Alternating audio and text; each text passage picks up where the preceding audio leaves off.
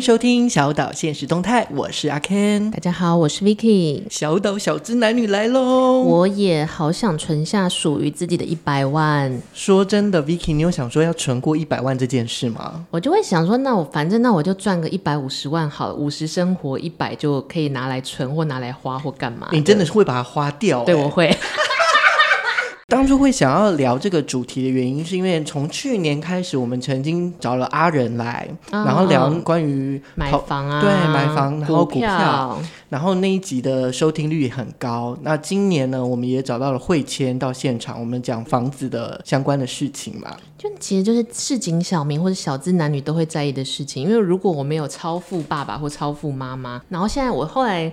有一个经济系的学弟给了我一个观念，我才发现这个世代会是是会通膨的，就是钱会越来越小，东西越来越贵。我自己是因为我一直都是外食族，就从小爸妈就给我钱去那边外食。然后我最有感的是，我小时候印象中肉松三角饭团可能只要二十块，那我最近看它好像已经二十五还二十八，对，以，以比例来说是很多的哦。但是因为我们还是需要一个人来为我们指点迷津，所以我们今天欢迎到了我们的理财顾问小飞侠。Hello，大家好，我是小飞侠。好，那我要先介绍一下，就是呃，当初为什么会找到小飞侠？原因是因为就是小飞侠来参加了阿 Ken 的开办的一个课程，然后是一个 Podcast 课程。然后当初就是他在主题上面就是要针对小资男女的投资术在做主题，所以我们想说，哎，这个这跟我们的节目的调性非常符合，所以我们就找他来这样子。那听众朋友想听听我上个月 Uber 做了四万八的故事吗？你每个月都买做四万八？哎，我拿到那个账单的时候，我就是忍不住在思考。我觉得钱是小事，但是我到底做去哪里？但是我是不知道我的钱付去哪里。所以说这一集节目应该蛮好玩的。小飞侠，你应该蛮头痛的，因为你要担任我们的诊疗师。因为一个就是像我，就是非常保守，就是我会存钱，然后会不断的不断的存钱。可是我不知道那个钱存下来要干嘛，就花啊。对，花钱对我来说是一件很就是要很谨慎的。就我觉得花到那个我不喜欢的，我会很难过。我觉得我自己花钱的方式很像剪刘海，就比如说，因为比如女孩子或者大家不是会很在乎自己的发型嘛？那我是属于我就会随机走进一家发廊，因为短刘海要一直修。然后当然有的时候就是会修歪掉，或者不合你意。然后如果发现啊剪坏了，我是不会懊恼的人，因为我就会觉得下个月反正头发就长出来了。阿 Ken 如果剪坏，你应该崩溃。对，我就觉得很讨厌。讨厌，然后下一次我就绝对不去找他，然后我我要去问很多人说，哎，你觉得哪里剪刘海好看？怎么剪？然后，然后或者是你有没有什么照片？然后觉得那 OK 是适合我的，我才会去。是不是对小飞侠来说，我们两个是两种极端的代理财指导的人？你们两个的组合非常有趣，就是就是光谱的两端，嗯嗯，嗯嗯，一个是极度的享乐，另外一个是极度的谨慎。啊，有一点点，对，所以我们应该综合一点，对不对？基本上你们两个加起来除以二，大概就是理想状态。哦，好，那我先介绍一下小飞侠呢，目前是在投信公司做理专，而且有十七年的这个经验，所以非常的资深。对，所以我们今天就是特别找他来一起来聊，就是关于理财，因为人家会说理财投资，理财投资，在投资之前要先理财，对不对？是的。我想问一下，什么是理财？什么是投资？即使你要踏进理财投资的这个角度，你你要先了解那个本嘛，它的 basic 到底是什么？其实啊，就我当理专这么多年哦，很多人啊，其实都搞不清楚理财投资。很多人觉得理财等于投资。我也是，我也是，就想说，是吧？反正都是在管一些东西嘛，反正就跟钱有关的，跟钱有关的，然后都是会头痛的东西，所以就不想管。嗯、没错，没错。可是其实啊，有一个很简单的区分的方法，嗯、理财嘞，理是动词，所以理财就是管理钱财，意思就是说啊，钱怎么来，怎么去，怎么存，怎么省钱。好，所以理财的范围非常的大，只要跟钱有关的都是理财。举个例哈，比如说啊，像我们现在周年庆嘛。大家不是就是要省钱吗？嗯，所以省钱也是理财。所以很多人呢、啊，哦、很多省钱达人有没有？他是不是理财达人？是，他就会去算点数这样子。对，然后啊，在很多人会去研究那个我要怎么买保险，去帮自己做保障，那是不是理财？嗯、是。哦。对，然后很多人会努力的工作赚钱，要接很多的财，嗯、斜杠啊或什么的，这个是不是理财？是啊、哦，他是会赚钱的那一块。是的，是的，像刚刚有聊到通膨嘛，嗯，对吧？那很多人会想说，哎，那我要想办法让我的钱变大，不要缩水，抗通膨。那所以很多人就会开始寻找投资的方法，让钱变大。所以投资是不是也是理财？哦，是所以其实面对自己的各种跟钱有关的状态，都算是理财。对啊，对啊，对啊。所以你有没有发现理财范围非常广？可是投资就是理财中间的一项，而这一项就是让钱变大。所以我们今天要聊的是理财，因为你不理财，财就不理你了。是，可是长远来说，我要为未来做打算，我要投资，靠投资。长远来说是指，因为投资生的钱会比较大吗？不一定。可是投资它是有一个呃时间线性的关系，投资是为了未来的自己做准备的必要方法。但是也会有人惨赔的时候吧？有啊，所以啊要看你选对什么工具嘛，然后还有你投资的目的是什么。像很多人投资是为了，比如说我五年后我想要有一笔自备款去买房，哦，或者是我想要说，比如说我现在四十岁，我打算六十五岁退休，我就有二十五年的时间去准备我退休金。所以理财啊跟投资它有个相关性，就是我未来会有个目的的，有个理财目的在那里。那个我我我通我通常啊，我在教课的时候，我把那个叫做人生的大的钱观，人生大的钱观，我简单讲哈，三十岁、四十岁、五十岁、六十岁都各有个大的钱观。我猜一下，三十岁，嗯，要结婚，嗯嗯。因 为没有把这个当做人生阶段，然后三十岁要结婚。一般来说啦，一般来说，就一般人来说，可能三十岁就是一个要结婚要用到钱的嘛，要成家了这样子。可是哈，三十岁要要结婚，基本上你可以决定，我就去登记，没有花什么钱。你也可可能会花一个百万的摆桌，对呀、啊，摆桌，那你可能就一百万就没了吧。这个要不要钱？要，大钱。嗯、然后呢，第二个，四十岁，你觉得会有什么样的大钱要用？四十岁要有什么大钱？当然就是要买房、啊、创业嘛，哦，买房哦。对吧？对，我我我的人生途径怎么跟大家都不太一样？对，因为我最近也是在想说，哎，我什么时候可以买到属于自己一间房？设四十这个大限吗？其实我没有设定，但是就是到这个看展，你就觉得说，哎，这个时候我好像要希希望有自己的一一间房，然后比较安稳、哦、安心感。对，就是那个 come down 的感觉啦。对，我想一下，我的人生途径，你已经买了一套房了，不是吗？对对对，我二十七八岁的时候跟家人一起买了房，啊、然后三十岁也没有想要结婚，但是反而那一年开了公司，嗯、然后现在想要四十岁退休。听起来好懒惰哦？没有，你是人、嗯、人生提早达阵啦。对，哦、呃，三十岁是结婚可能会用到一笔钱，一个钱关，然后四十岁买房也是一个房贷压力，也是要一个钱关。对那还有其他哪个哪些内容？那通常啊，如果假设你三十岁有结婚，对不对？你大概到五十岁，小孩大概二十岁左右。正要上大学以上可怕的时候哦，好贵哦！如果你要送他出国，你算一算要多少钱？哦，我有跟我的一个摄影师指导，然后他又有得过金马奖什么，所以他的收入应该算高。他一年应该这个行业来说，他一年应该两百到四百跑不掉。嗯，对。但是他的儿子全部都都读私立学校，然后他也在烦恼。他现在也是五十几哦，他正在烦恼，如果他儿子说要去美国念书，要去日本念书，该怎么办？他说那可能就是他的收入至少一半要全部去培养这个儿子。然后我想说，天哪，连收入有四五百万的人都在烦恼这个，那我就跟他说，那就不要上大学。真的太会乱讲了。好，所以就是。可能学小孩子的高等教育的学费，对这也是一个考量，也是个大钱，而且至少要读个四年，又有硕士在两年。对啊，所以是一个长期抗战呢。是啊，所以要想清楚，如果你要生小孩，想清楚，小孩很贵，超贵。贵如果他越优秀越贵，而且小孩不是一个稳定的投资标的，对不对？你没办法。小孩不是投资标的呀、啊，可是你却你必须要为他准备啊，就不能五岁就送到孤儿院这样。那你 干嘛生？干嘛之类？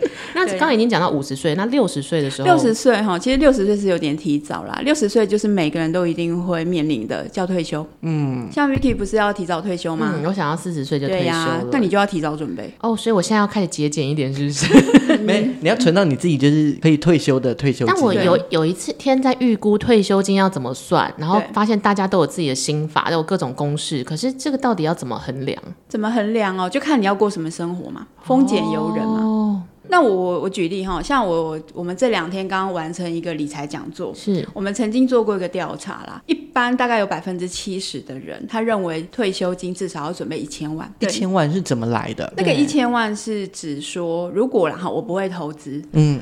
或者是说我有一笔本金，我要用这个本金去过生活，而且是一般人的生活。我一个月的生活费大概要四万块，对，那我四万块，我一年下来，我是不是要花四四十八五十万？五十万。假设我有一千万。嗯我大概投资报酬率，如果我找到一个五个 percent 的，我一年是不是就会有五十万，就可以 cover 这一块？嗯，可是这个前提是我不出国，然后我身体还好，过着淳朴的生活。淳朴的生活基本上要一千万，所以可能还不用付房租的情况下，哦，那些基本上都要达证哦。我讲的是现金哦。哦，了解。或者是你流动流动资产啦，就是可以生钱的，大概至少要一千万。是。然后有的安全感比较不够的，大概准备要两千万。至少，嗯，我之前有算过，我自己如果要退休，好像也是两千万，然后以不奢侈花费，一直做 Uber 这样子的情况下了。照你刚刚那个 Uber，你可能要准备到一亿哦。Oh my God，才有办法这样。对，然后所以我是 Uber 公司的股东嘛，所以其实像我们这样，好像有点天马行空，所以。再就是，例如说，不管是要退休，不管是要呃，可能有小孩，他的高等教育，或者说你要买房或者是结婚的这些考量的这些理财的过程中，我们是不是要有一种至少有一个管理的方法？那最简单的管理方法，我在想就是记账跟管账，对不对？对。那我想要先问一下 Vicky，你有记账过吗？或者是你有就是例如说呃理财管理过这样这样的一个经验吗？在工作上当然有啦，但是那是因为工作不得不嘛，要当个正经的人。但是以私生活来说，每一次我有尝试过各种理财的 App、记账的 App 或者记账的方式，从来都没有超过一个礼拜，然后就会放弃。对，就是因为像我，我本身就是我从我大概出社会大概第三年吧。开始我就慢慢就是会每一年有点像，我不知道是因为我在公部门工作还是怎么样，就是我会在十一二月的时候就写明年的预算，嗯嗯嗯，然后就例如说，说自己的预算吗？自己的预算，oh、太机智了。就例如说，呃，可能呃我的生活费呃要多少钱？嗯、那我的呃可能投资要多少？储蓄要多少？其他的呃生活配置啊，或者是呃可能有旅游的金这样，我就分成几大块。那些是算得出来的？可以，当然有几种方式，一种方式就是。是从你原本的生活，你例如说，我每天呃，可能一天吃大概多少，一个礼拜吃大概多少，然后去这样去算。那有一种方式是因为一开始薪水都没有很高嘛，就直接从那个薪水下去算比例。就例如说，生活费我大概抓百分之四十，或是五十，或者我想要存，我可能要存可能三十万，所以我是百分之多少，然后这样去回去推，然后最后推说你大概要怎么去花费。但是在小飞侠耳里听起来，这个是一个很基本，大家都合适做的吗？还是说，天哪，他摇头，为什么？你觉得太严谨了吗？嗯，就我觉得记不记账这件事情，其实真的要看个性哦。有些人就是办不到这样子。对，像我自己办不到。什么？你身为理专，你也是办不到？我办不到。但是啊，比如说我我之前在教课，或者是我自己在练习的过程里面，我会试着让自己记一个月或两个月。嗯，为什么？这个就是要去记录自己的用钱习惯。哦，就是像 Ken 刚刚的那个，我觉得那个是非常非常极致，记一整年。可是你大概，如果你大概帮自己记了一一个月，你大概就可以反推，你大概一年在，比如说我在房租。或者是房贷，嗯、我大概的比例多少？而且保险的比例多少？记账的目的是为了帮助自己了解我的用钱的习惯。哦，哎，对，记账目的这件事，我后来也是最近才体悟。我那个时候也是希望可以更了解自己，我到底是花钱花去哪？因为常常就发现，哎、嗯，怎么每个月付完卡费或付完现金流，我发现根本所剩无几。可是我这个月明明照理讲赚了很多钱，然后那时候就试图想要讲钱到底去哪？后来用了一个比较呃直白的方式，我就把它分信用卡。这张刷 Uber，然后这张刷悠游卡，然后这张可能就是呃食衣住行这张聚餐什么的，然后因为你就可以靠银行分卡来大概知道自己每个月多少，哦、就是每个类项大概是花多少钱。对对对，然后但凡哦，原来我这个月买东西买了四万啊，坐自行车坐了两万，哦好。只是 看一下就算了，对，就看一下就算了。因为因为对我来说，如果我不记账的时候，应该记账对我来说是一种安全感，就有点像我知道我呃这整年大概花了多少钱，然后比例是多少，然后就让我第一个当然就是我会知道说，哎，我钱大概是怎么去花，然后知道我的呃生活，例如说我要过这样的生活，大概要花多少钱，这是一个。然后再来就是后来我发现了一件事情，就是他让我去强迫自己花钱，因为我跟 Vicky。比较不一样，因为像 Vicky 他就是花钱不手软，就是我想要花我就花。而且我最近还养成了一个习惯，呃、就是睡前想说，哎，最近怎么没买什么东西？拍虾皮或者因为因为我是网拍，就是小飞侠可能不知道，我们在节目里面就会讲，像我可能要买一个东西，我会去比个十个电商或者是产品，然后比个三五天之后，我才决定要买这个东西。所以我在买东西的时候就会比较谨慎，对谨慎。所以对我来说，就是我有记账，或者我有做一个规划，是我希望这一笔钱让我真正的去花到钱，可能让自己生活过得更好，或者让自己更开心。不然我以前只是单纯的就是爸爸妈妈叫我存钱，我从小存到大，但是我只是一个数字，可是我不知道怎么去用它。OK，用钱也是另外一个要学习的点啦，因为你要对自己好一点，还是要花钱。对，所以所以你真的很难呢，小飞侠。就一个要懂得花钱，就是让自己好一点；一个就是就是我想花就花的，该怎么样让他做一个、嗯、没花还觉得真有点怪怪，但。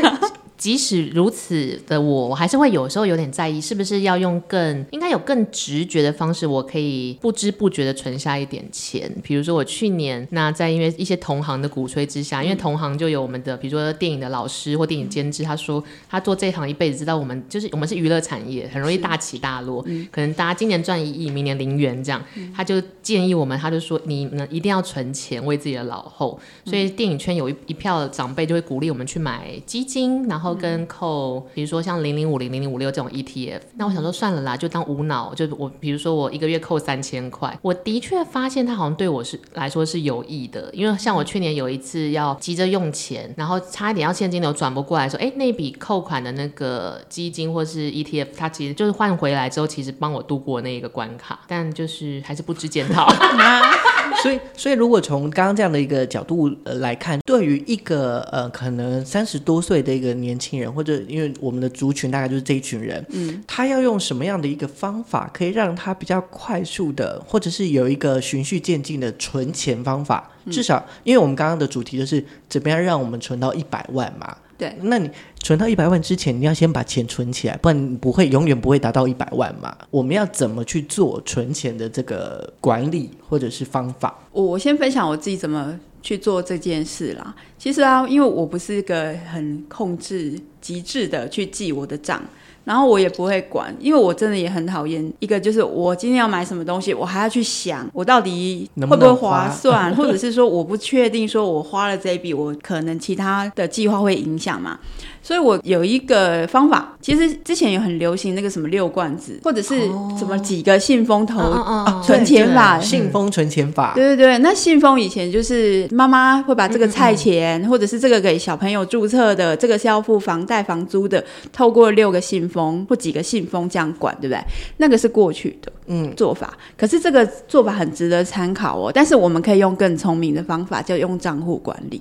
哦，就有点像 Vicky 刚刚讲的，就是信用卡，就是我、哦、他是用信用卡。嗯、那其实最快的方式，我自己的，我是用银行账户，因为现在 App 是不是，例如说对这个账户里面我可以有子账户？对，没错。比如说像我举例哈，像我自己，像我是每个月的月底薪水会进来，对不对？我在每个月的一号，我就把我的那个投资的账户全部扣完，它会自动扣款。所以你你想哦，假设我有十万块，举例哈，我在隔天我就直接把我可能四成的钱全部扣掉，我可能还有我享乐的，嗯，我再把它扣掉，然后我要未来要我我要提升自己能力的，我要上课的扣掉，那剩下的我就尽量花。哦，就是有点像，就是我必要做的事情，我先把它扣起来，那其他的就算是你的生活费跟你的享乐费。对，没错。啊，我连享乐费我都会另外分一个账户。那我想要偷偷问，就是这个比例要怎么抓？就比如说一个人他可能一个月有四万块，对，那他的投资比例跟上进修比例跟娱乐比例，通常要怎么抓比较好呢？以理专专门人士的角度来看，当然啦，我会请像年轻的小朋友啊，嗯、我会请他先去衡量自己的状况。如果他是住家里，他可能存钱比例要高一点，对吧？哦，他可以存多一点啊。都是的。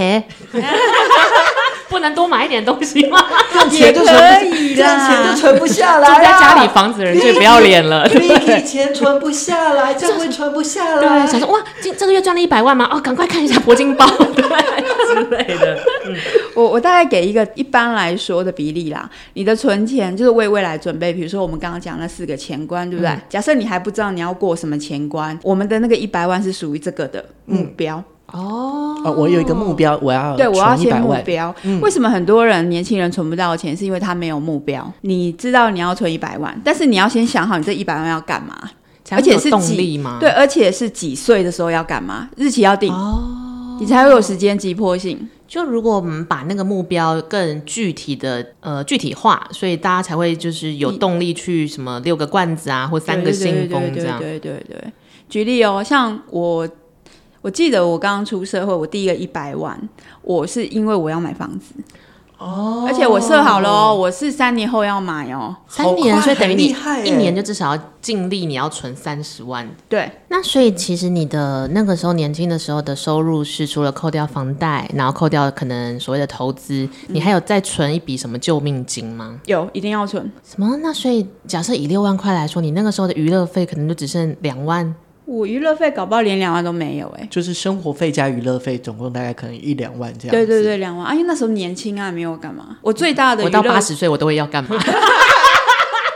可是我那个时候，我那时候最大的娱乐其实是出国啦，因为我很、哦、我很爱自自助自助旅行。哎、欸，出国就很贵哎。哦、oh, no no no，我自我我出国很便宜的，因为我我一个人嘛，我就会去，比如说举例，我去日本，我就会住那种 guest house 啊，哦、那个折合台币当年啦，大概一天一个人，好、嗯、一个床位大概就七百啊，然后你还可以得到额外的收入，就是你会跟其他。世界各地的交流交流，对。但是你是怎么在这个过程中抑制自己的欲望跟冲动？我没有抑制哎、欸，这跟个性有关。不会突然想要爆买一发 啊，走进铂金包店这样子晃来晃去之类的。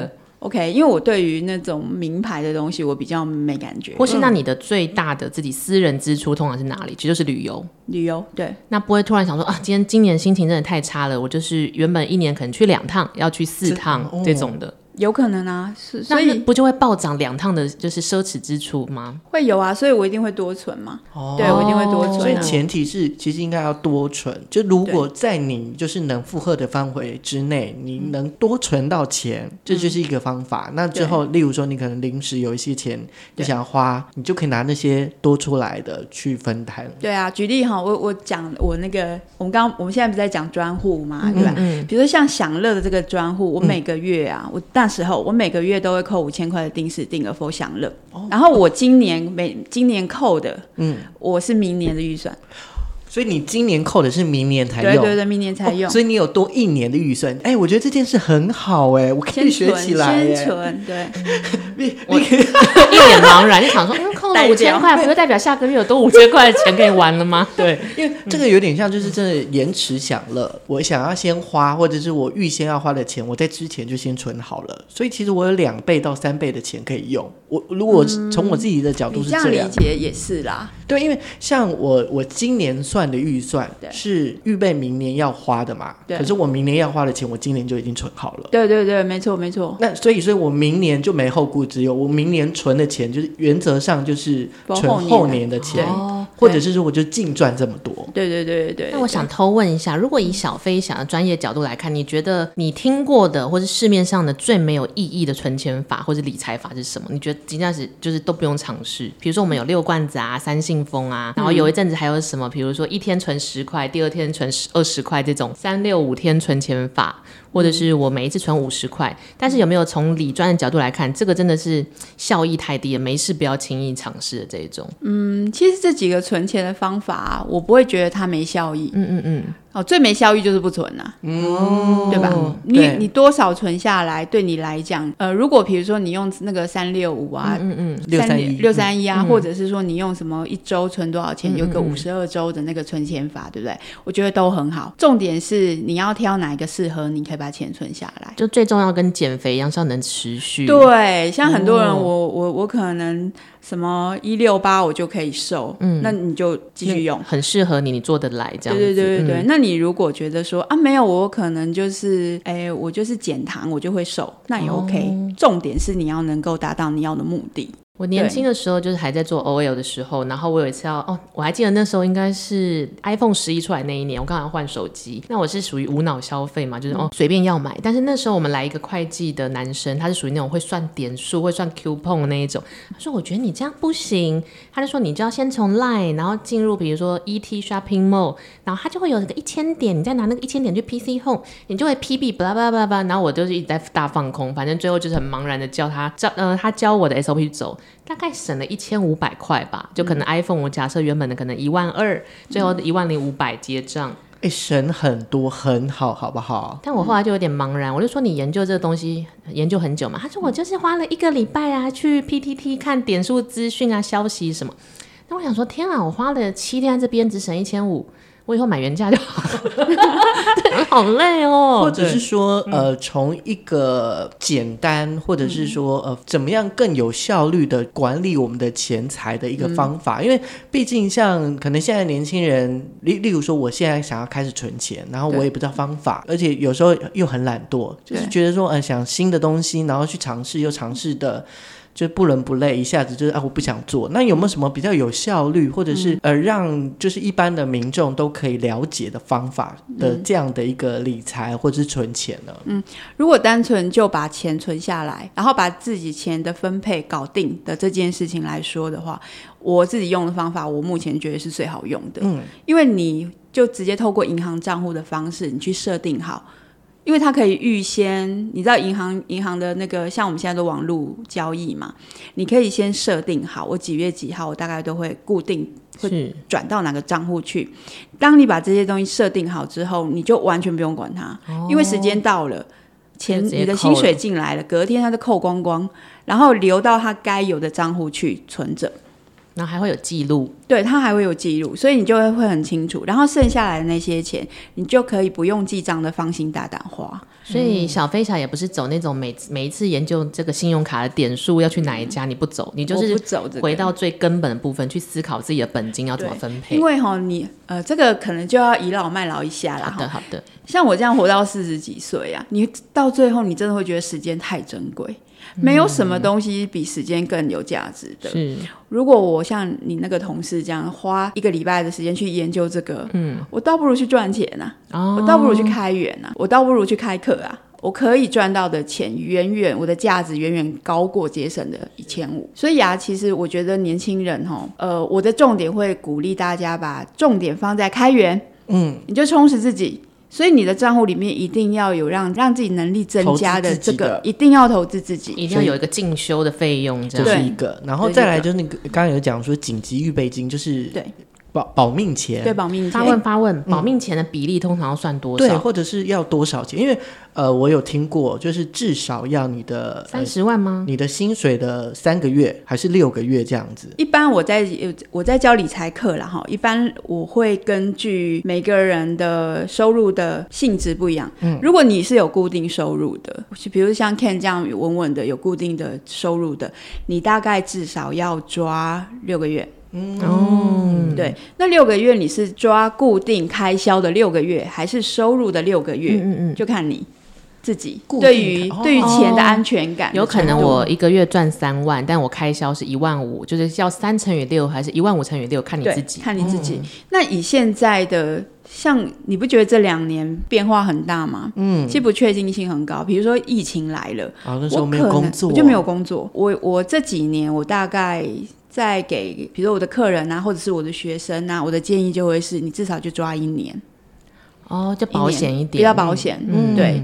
然后我今天在跟我另外一个客户在讨论这个问题，他给我的建议是，因为疫情的关系改变了他的想法，他觉得至少要存三年，他更保守。哇！但是好像可以理解这个世代是需要的，因为如果有两年可能上班族体无薪假，或者是呃我们既然没有那么多了，三年好像差不多。对。那我我今天在跟他聊天的过程，嗯、我发现我就好奇，我说三年会不会太浪费这个钱？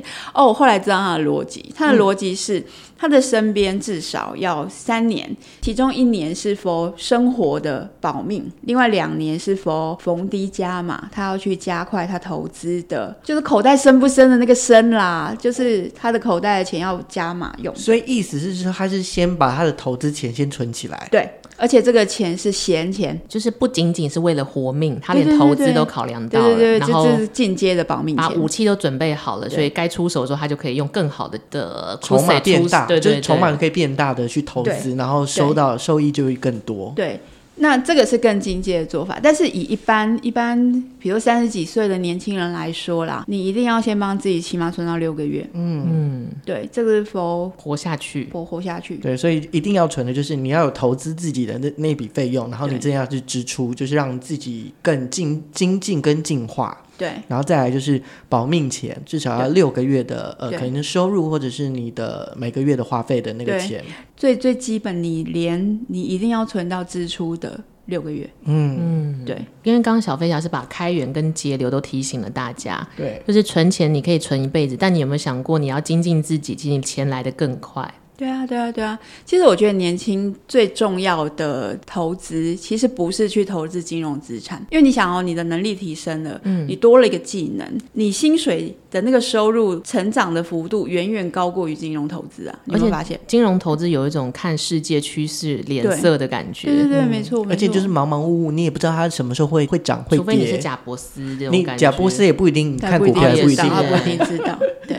所以其实我们说开源节流都很重要。那开源是让你收入进来，收入收入变大。那节流的概念有点像你要知道你怎么管理你的钱，知道你的花费的状态。那如果说这样子，就是我们最后来一个存钱的使用收银手册，请这个小飞侠再帮我们的听众做最重要的整理。你会讲哪些关键？好的，如果你现在啊还是属于那种茫茫然的状况，还不知道要干嘛，第一件事情啊，你要存钱的目标，先帮自己存你的保命钱，也就是所谓的至少是固定开销的六个月，就是你不工作，你还是得花的那个钱，叫做。保命钱六个月先存。假设你每个月房贷啊、房租啊、生活的开销啊、你的食衣住行娱乐必须要花的，假设是两万块，请你至少身边你 ATM 随时领，你一定要十二万，最好能够到二十万是最好的。你这个东西存完之后，你再去想投资的事情。而你开始想投资的事情开始前，你要先想我投资是为了什么目的，就是我的那个钱观的概念。你要找到你的动机，对，你一定要有一个目标。比如说刚开始你可能不知道要干嘛，那我们就先从我先存下十万块开始，每个一百万都是从十万块开始。开始你先存十万块，那十万块要干嘛？不知道，先存。你慢慢的就会知道，比如像 Ken 可能现在开始有意识了，哎，我好像该有自己的房子，或者是。他对于想要有自己空间的一个渴望出现的时候，我就有这个子弹，哎、嗯欸，可以去做我的事情。那我们先从第一个十万开始做到了，再来存第二个十万。而这个存钱的速度会随着你薪水的增加，它会倍增。哦，那你怎么抓这个比例？所以它才会有个概念叫做，呃，如果我是追求财富自由，至少要你的固定收入三十到四十 percent，把它放在存钱里面，这是 minimum，对。嗯那个什么意思？假设我一个月的是呃薪水是四万块，以刚刚的例子四万块，你至少就是每个月要帮自己存一万二。嗯，那这个一万二啊，也不是呆呆的存。比如说我刚刚说那个保命钱，对不对？你就是存银行存款啦，不用想。嗯、为什么？因为他不能赔钱。哦，他一定要用到的，他一定要用到的钱，嗯、而且不能赔，所以这个就是银行存款存好就好。嗯、可是如果我今天我是为了未来的财富自由，我要比较快的存到，那这一笔不会影响你的正常生活嘛？你存钱的方式，你的工具就要往金融资产走喽，嗯，你就要存股票、存基金，透过这个方式，因为它报酬率比较高，定时定额是一个非常好的存钱的方法。它是投资了，它已经进入投资的门槛了，嗯，会是第二步啦。很重要。那今天呢，小岛小资男女呢，邀请到了小飞侠到现场。我们简单的先聊了有关于就是理财这件事情，跟你怎么去管理你自己的收入的这个重点。然后也希望可以提供给大家做一个参考。希望大家可以赶快存到自己的第一桶金。对，然后接下来我们就可以做去买包包。最重要了，对。好，那就谢谢小飞侠。嗯、那今天节目希望大家会喜欢，我们下次再见喽，拜拜。下次见，拜拜。